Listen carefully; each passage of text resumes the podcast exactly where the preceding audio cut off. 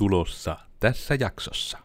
Tuli mahtava idea, että hei, potkittaha, oliko se nyt justiinsa puolet näistä Twitterin koodareista mäkkeen, että ei tarvita tämmöisiä huonoja koodareita. Mitenkäs hän määritteli se huonon koodarin? No se oli ne, jotka on niinku viime aikoina tuottaneet vähiten koodirivejä. Se, että katsotaan kooditehoa puhtaasti koodirivien perusteella, etenkin kun niinku ylläpidetään järjestelmää eikä koodata uutta, niin se on ihan absurdia, että kooditehokkuutta kautta niin kuin koodarin koodin hyödyllisyyttä arvioidaan koodirivien perusteella. Junnu koodarimme Tomi sen osuvasti just sanoi, että tämä Junnu koodari tykitti tuohon asian sata riviä koodia ja tämä tuota sennukoodari teki siihen muutoksia, joka niin kuin vähensi siitä 20 riviä. Eli tämä sennukoodarihan niin kuin tekee miinusmerkkistä koodiproduktiota, joten potkittaan tämä pihalle. Niin kuin tämä on se looginen ongelma, koska nimenomaan jos ollaan todella tarkkoja etenkin tämmöistä tuotetta kehittäessä, niin teoriassa on mahdollista, että hyvä koodari jopa vähentää niitä koodirivejä siellä järjestelmässä. Ja sitten jakso alkaa. Elikkä, tervepä terve, minä olen siis Koodersin Miikka ja tällä kertaa varoitan heti alkuun myös ääni-ihmisille, että soolopodihan se täällä olisi. Tällä kertaa näkyisellä, eli Risuaita mitä vattua podcast digitoimisto Kooders äänessä perustaja ja suuri ylijohtaja Kostianin Miikka. Ja tämä lähinnä siis sillä ajatuksella, että rupesi, rupesi huvittamaan nämä muskin toillailut. Ihmettele, jos ei jollain tavalla Elon Muskia ole tuohon thumbnailiin työnnetty, että vähän ehkä osaatte jo arvata sen pohjalta, mihinkä tuli klikattua. Miekkään nyt en oikein edes niinku tiedä, että mitenkä jaksoa nyt lopulta nimetä ja näin, mutta kuitenkin aihepiiri. Eli tämä siis nimenomaan, kun nyt on Muski on kyllä semmoinen henko, henkilöbrändäyksen niin kuin, tietyllä tavalla mestari.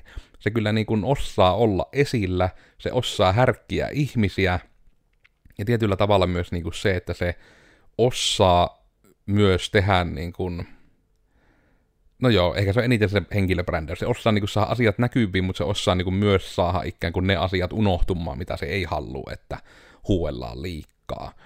Eli hyvin niin kuin siis semmoisena tiivinä versiona tässä. Tämä nyt ei tule siis olemaan koko niin kuin mikä muski elämänkerta tai fanitushetki, mutta enemmän ehkä niin kuin hyviä esimerkkejä hänen tekemisestään liittyen just siihen, että minkä takia niin kun teillä yritystoiminnassa ja tekemisessä muuten, no ehkä jopa elämässä muuten, että miksi ei kannata olla liian nopea sen kanssa, että jos tulee joku hyvä visio, että heti on silleen, että nyt tehdään tälleensä. Tämä oli minun visio, tämä on hyvä, ja tämä on pakko olla hyvä, koska tämä on minun visio. Eli tietyllä tavalla ehkä niin kuin tylsänä terminä ehkä vähän testaamisen tärkeydestä ja muusta, ja minkä takia kaikki nämä apotit ja poliisijärjestelmät, minkä takia ne isot projektit hirmu usein failaa, niin tässä on vähän ehkä siihenkin liittyen hyvin paljon näin samoja lainalaisuuksia. Mutta, eli, tapaus siis lyhykäisyydessään ja hyvin tiiviydessään siis se, että Twitteri on tämmöinen somealusta, minkä pointti on, että sinne voit tämmöisiä lyhyitä mikroblogeja kirjoittaa. Oliko se nyt nykyään, että 280 merkkiä, alun perin 140 merkkiä, että hirmu tiiviisti piti juttuja tehdä. Ja sitten tuli niinku tämä, en edes nyt muista kyllä miksi, joten sillä korostan, että tämä on nyt ihan paska uutis lähde tämä podcasti tähän asiaan.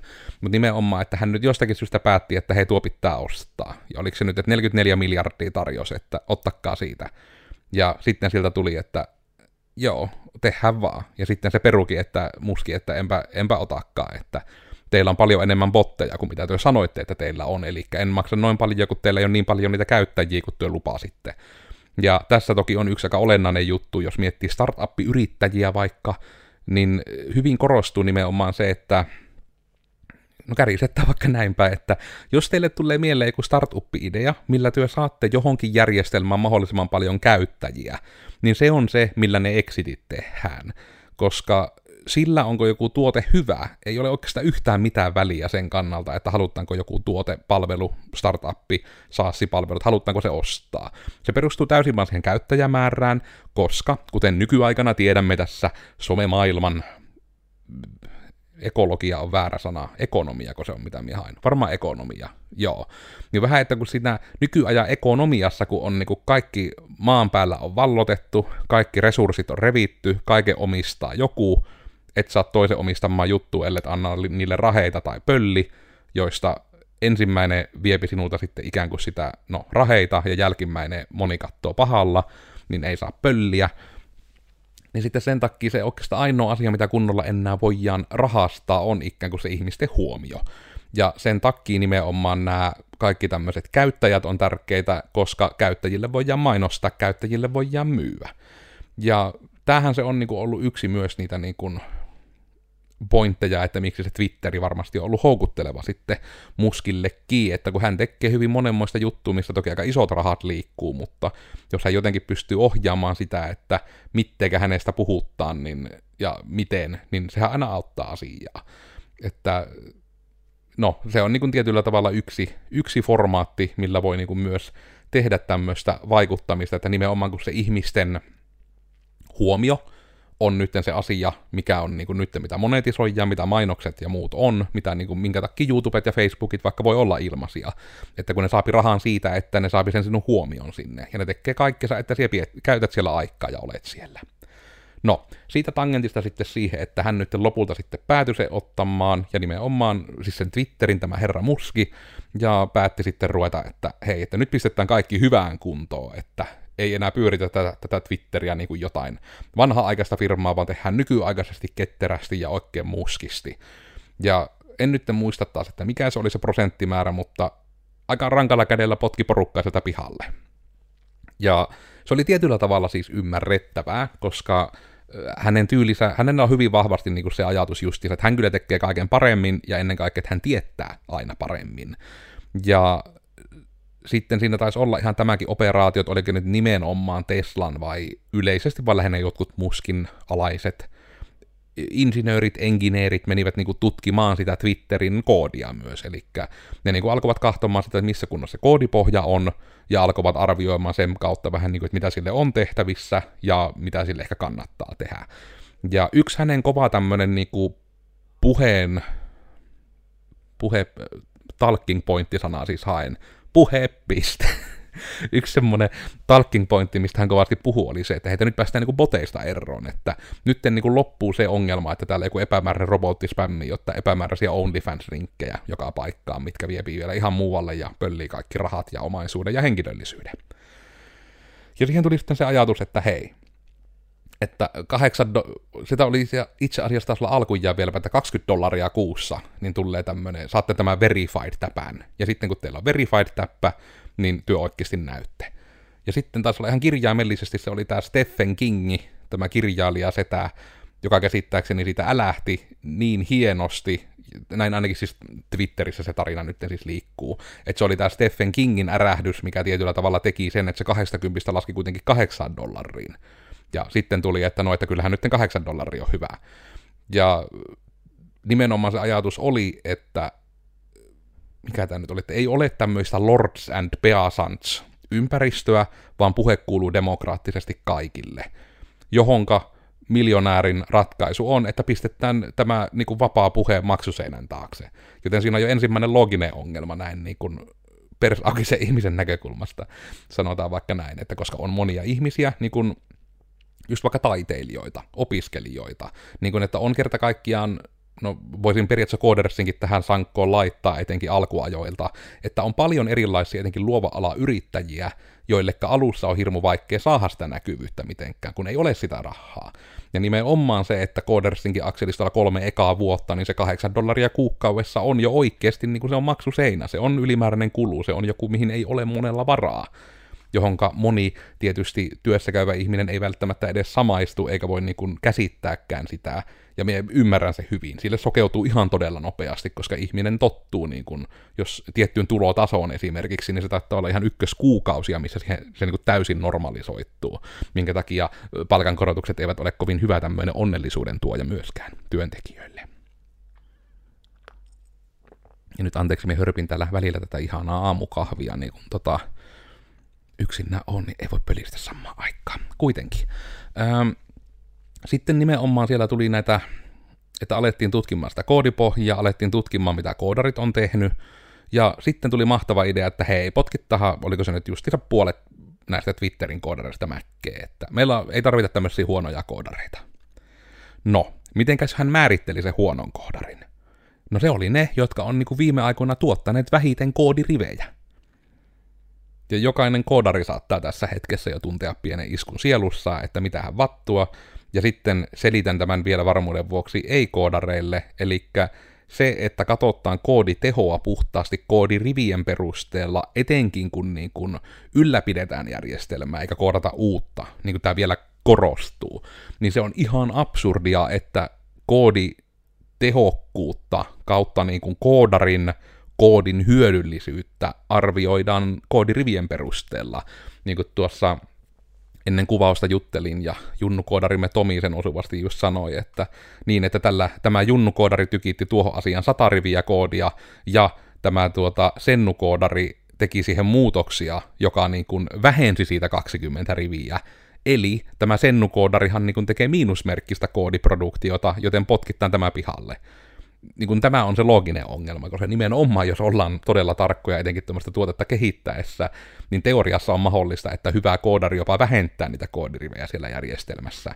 Ja sitten jos todella tämä pitää paikkansa, että herra Muski on siellä vaan sokkesti kahtonut sitä, että kuka tuottaa eniten koodirivejä, ja sen perusteella katsottaa, niin siellä saattaa olla niin kuin oikeasti pelkkiä junnuja talossa tällä hetkellä, että ne on niin kuin kaikki nämä seniorit potkineet mäkkeen ja onko se jopa tietysti ollut osittain myös sitä, että ne seniorit ovat saattaneet kyseenalaistaa jotain näitä käytäntöjä, päätöksiä tai pyyntöjä, mitä sieltä ollaan saatu, ja mitenkä paljon sekin siellä on mukana, koska tällä on jonkun verran kuitenkin ego-ongelmia tällä Twitterin uudella omistajalla myöskin.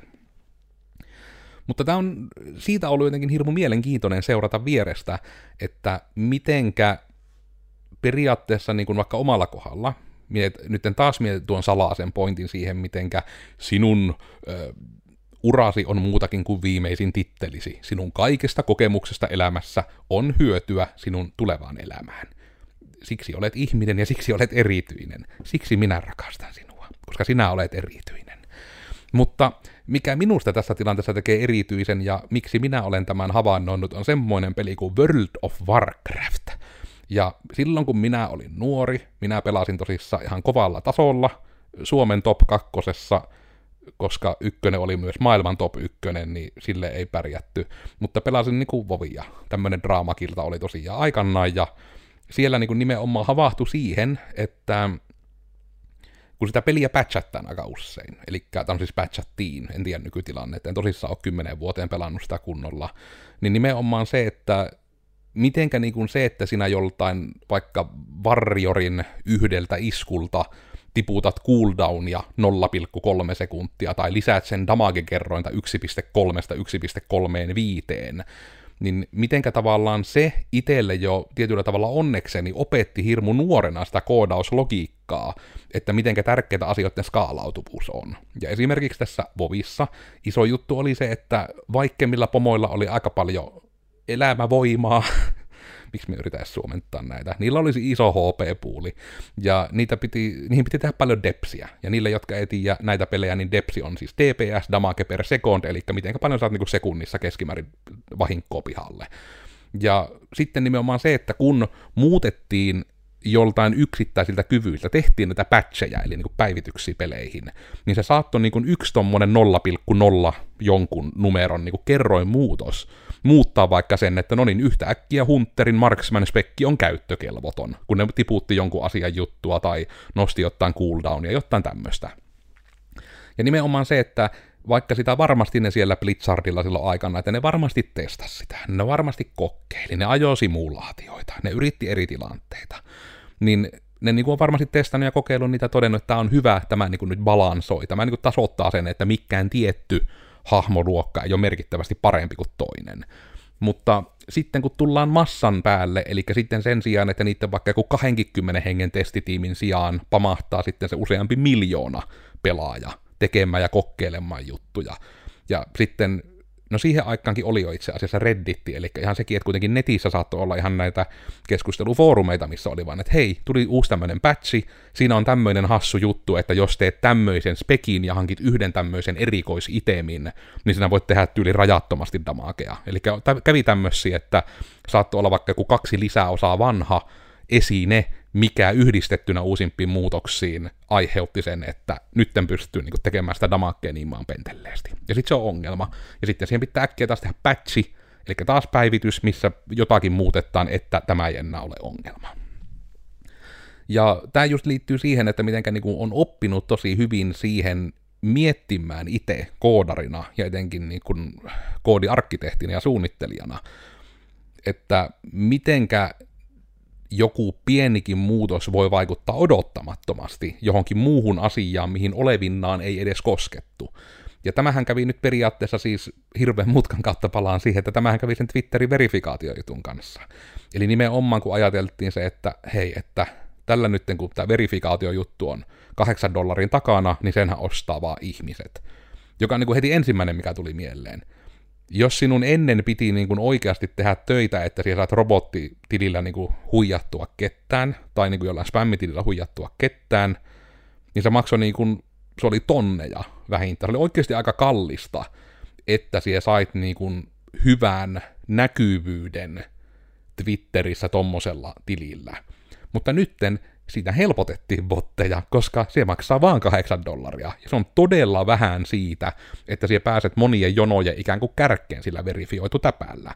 Eli nimenomaan se odottamaton juttu ehkä oli se, että jostakin syystä sillä ajateltiin, että se 8 dollaria on nimenomaan, että vaan ihmiset sen maksaa, ja että hakkereilla ei olisi varaa siihen 8 dollariin mikä niin on, että no niillähän sitä vasta onkin, koska niissä on oikeasti aika paljon koodikautta euroresursseja taustalla tuommoisissa bottioperaatioissa. Ne ei ole ihan halpoja, joka toki myös kertoo siitä, että niistä tulevat tulot on myös aika kovia, koska ei niitä nyt kukaan niin kuin ihan harrastuksen vuoksi ihmisiä aja harhaan, kyllä ne niin kuin ihan pyrkivät sille joko vaikuttamaan johonkin asiaan maailmassa tai mielipiteeseen jostain asiasta maailmassa, tai ne yrittää suoraan saada rahallista hyötyä, eli ihan sitten tämä skämmäämiset niin kuin vaikka tilitiedoista tai muusta.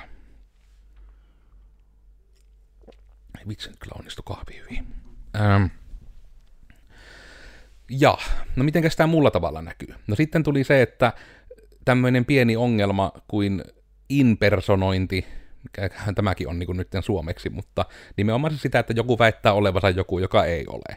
Kun alkuperäinen ja niin kuin se Twitterin sininen merkki oli, puhuttiin verifikaatiomerkistä, niin sen pointti oli todentaa, että hei, tämä on niin kuin oikea ihminen, ja me ollaan todennettu, että tämä on tämä ihminen, joka se väittää olevansa.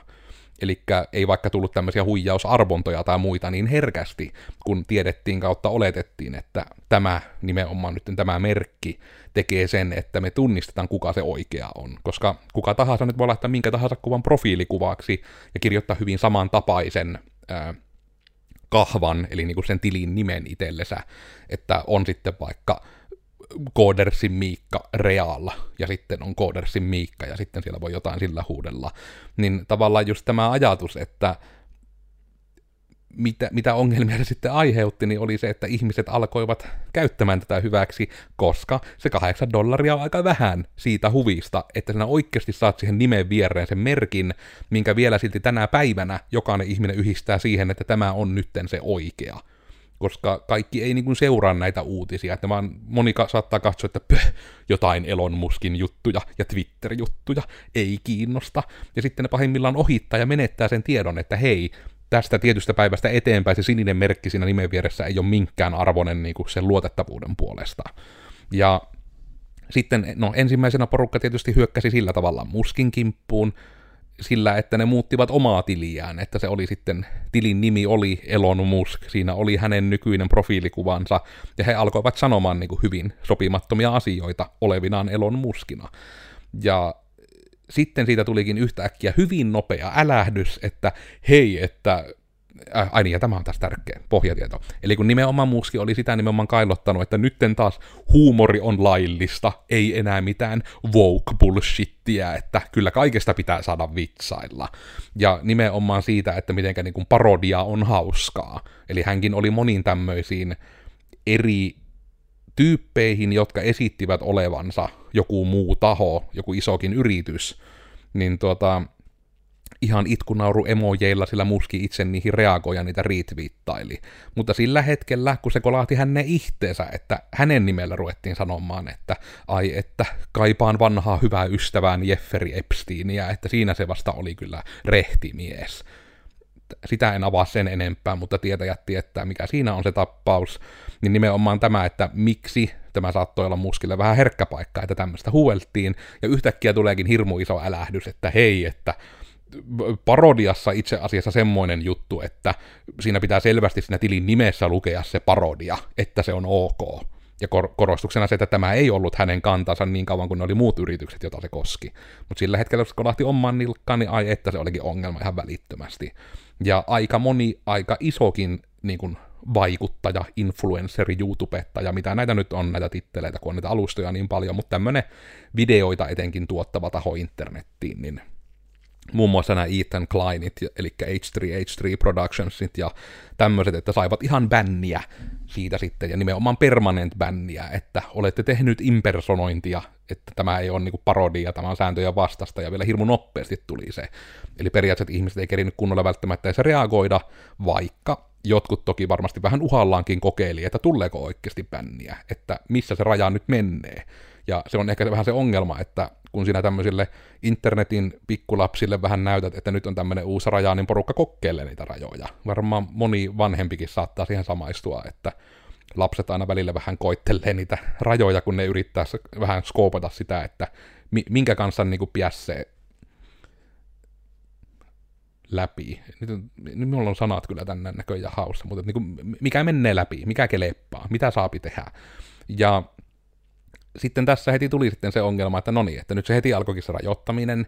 Sitten rupesi tulemaan tämä, että käännettiin se verifiointi vielä niin päin, että se on kahdessa eri tasossa. Eli jos sinä älyät viedä osoittimen sen verifiointimerkin päälle, niin siellä lukee erikseen, että onko tämä joku oikea niin kuin, valtiollinen tai mikä nyt, entertainment puolelta tai niin kuin jostain tämmöinen niin kuin oikea merkittävä taho, joka on todennettu, vai onko se vaan ostanut sen merkin. Ja se oli jo niin kuin ensimmäinen semmoinen juttu, että tämähän piti olla nyt niin kuin se juttu, että samat säännöt kaikille, ja nyt siellä onkin niin kuin kaksi eri verifikaatiota. Eli siellä on erikseen se, että ootko siellä jo ennestään ollut merkittävä henkilö, ja erikseen se, että oot siellä maksanut. Ja se näytti ihan samalta. Ja taas vähän niin kuin se, että se alkuperäinen ydin, että ei ole mitään Lords and Peasants-meininkiä. Se entisestään rupeaa se pohja hajoamaan siitä. Ja nyt viimeisin muutos taisi olla se, tämä toki on, että minä näin tämän ihan vaan niin kuin keskustelun lomassa, eli saattaa mennä mehtään, joten anteeksi, mutta ehkä enemmän auttaa kuitenkin korostamaan sitä pointtia. Ehkä sen puolesta se on huono, että se korostaa pointtia, jos se ei pidä paikkaansa. Ottaa kata joka tapauksessa suolahipun kanssa, mutta nimenomaan siis se, että nyt se viimeisin tilanne tässä kuvaushetkellä taisi olla, että se maksettu verifiointi muuttui tämmöiseksi harmaaksi täpäksi, ja sitten se oli niin kuin sininen se oikee tai toisinpäin, mutta kuitenkin että ne oli nyt lopulta taas ihan erinäköisiä, eli nyt oli vähän niin kuin kaksi eri verifikaatiota. Eli siinä niin kuin just tuli se, että näyttää niin kuin tähän Vovin tappaan jossain määrin, että siinä oli vaan niin kuin jätetty jotenkin huomioimatta juttuja, mitkä eivät sitten toimi, kun sitä toimintaa skaalataan isommaksi. Toki kuulostaa enemmän myös siltä, että siinä vaan oli jätetty huomioimatta juttuja, piste. Että siinä ei vaan oltu maltettu miettiä hirmu pitkälle, että hän vaan oli niin pitkään huudellut asioita, että muskit ja kumppanit, että näin tehdään ja tällä tavalla, ja tämä on hyvä, tämä on minun tyyli. Ja hän varmasti yrittää myös vähän niin kuin luoda sitä mielikuvaa, kun yleensä isoilla firmoilla etenkin tämmöisillä verkkoalustoilla on niin kuin hirmu hidasta kaikki kehittäminen. Että siitä kun hän jotain luppaa ja uhoaa, niin hän haluaa sen niin kuin heti pihalle, että näyttää, että hän on niin kuin luotettava ja että hän näyttää, että kenen tahansa olisi mahdollista tehdä näitä nopeasti. Mutta tässäpä näkyy se nopeasti tekemisen ongelma, eli se on vähän niin kuin koodiprojektissa on, että testattaisiin tuotannossa. Eli nimenomaan se, että kun juttuja pitää oikeasti testata, juttuja pitää oikeasti järkkeillä, ja niitä on hyvin monia ihan, voidaan mennä niin kuin vaikka Suomen tukisysteemeihin, niin kuin mitä on tämmöistä erinäisiä tapoja saada rahallista hyötyä valtion tahoilta, niin niissä on hyvin paljon juttuja, mitä pystyy niin sanotusti pelaamaan. Minä en niitä uskalla tässä nyt avata, kun minä en ole ihan varma, että mitä sanomista siitä tulisi ja miltä taholta. Minä haluan polveni kuitenkin säilyttää ehjänä, mutta siellä on paljon juttuja, millä voi niin kuin ihmiset, joiden ei kuulu jotain rahaa, niin voi jotain rahaa. Ja sitten sama myös toisinpäin, että ne, jotka ansaitsisivat sen rahan, niin siellä on joku rajatappaus, millä ne ei voi sitä saada niin nämä on vähän tämmöisiä harmillisia, mitkä olisi tietyllä tavalla tämmöisellä suunnittelulla, kehittämisellä ja ihan puhtaalla insinöörin matikalla niin kuin diilattavissa. Ja nämä olisi niin kuin täysin no, ehkä se on se diilattavissa nyt se kuvaavin termi sille, että no enemmän, niin kuin minä vähän aina joskus kärjistetysti sanon, että se on vaan nyt valinta, että se asia tehdään huonosti. Ja ehkä menee vähän myös siihen, että jos voi niin kuin arvata tai tietää, niin kannattaa tietää. Eli periaatteessa sekin, että jos se niin kuin arvelet, että tästä ei tule mitään ongelmaa, niin kannattaako vaikka sitten senkin, vaikka Twitterin kokonaisen alustan kyseessä ollessa, niin kannattaako kysyä muiltakin kuin niiltä omilta koodareilta, tai sitten vain siltä omalta parhaalta kaverilta. Että siellä saattaa olla jotakin odottamatonta tietoa, minkä joku osaa heti sanoa, että hei, tässä on tämmöinen ongelma. Että hei, herra Muski, mitä jos ne niin kuin esittävätkin olevansa sinä? Että, eihän nyt, minähän olen internetin kultalapsi, ei kukaan minulle mitään pahaa haluaisi. Ja sitten nähtiin, miten kävi. Että niin kuin, toki siis ei se muski ainakaan julkisesti näin ole sanonut, mutta kun siltä se oikeasti tuntuu, että hänellä ei käynyt edes mielessä, että joku saattaisi esittää häntä. Taisi olla just tämä hyvä juttu siitäkin, että tämä oli tämä joku Doja Cat, Cat, joka on kai joku tunnettu ihminen, taho, niin sitten se, että hän oli niin kuin laittanut nimekseen Christmas, ja sitten tämä verifikaatio kai niin kuin vaati sitä, että nimeä ei saa vaihtaa, että se oli taas joku uusi suojajuttu. Ja hän sitten meni äkkiä Twitterissä sanomaan, että apua Elon Musk, minä en halua olla Christmas lopun ikään, niin auta minua, halua, halua vaihtaa nimeni. Muski heti hyökkää tietysti internet-sankarina, että kyllä, nyt voit vaihtaa nimesi. Ja sitten Doja Cat vaihtoi nimekseen Elon Musk. Ja se oli niinku vähän semmoinen well memed hetki. Harvoja Twitter-meemejä, mille itse niinku ihan aidosti hymähti. Se oli oikeasti vähän semmoinen touché-hetki tietyllä tapaa en edes osaa kuvailla miksi, se oli jotenkin omasta mielestä niin, niin kuin huvittavaa.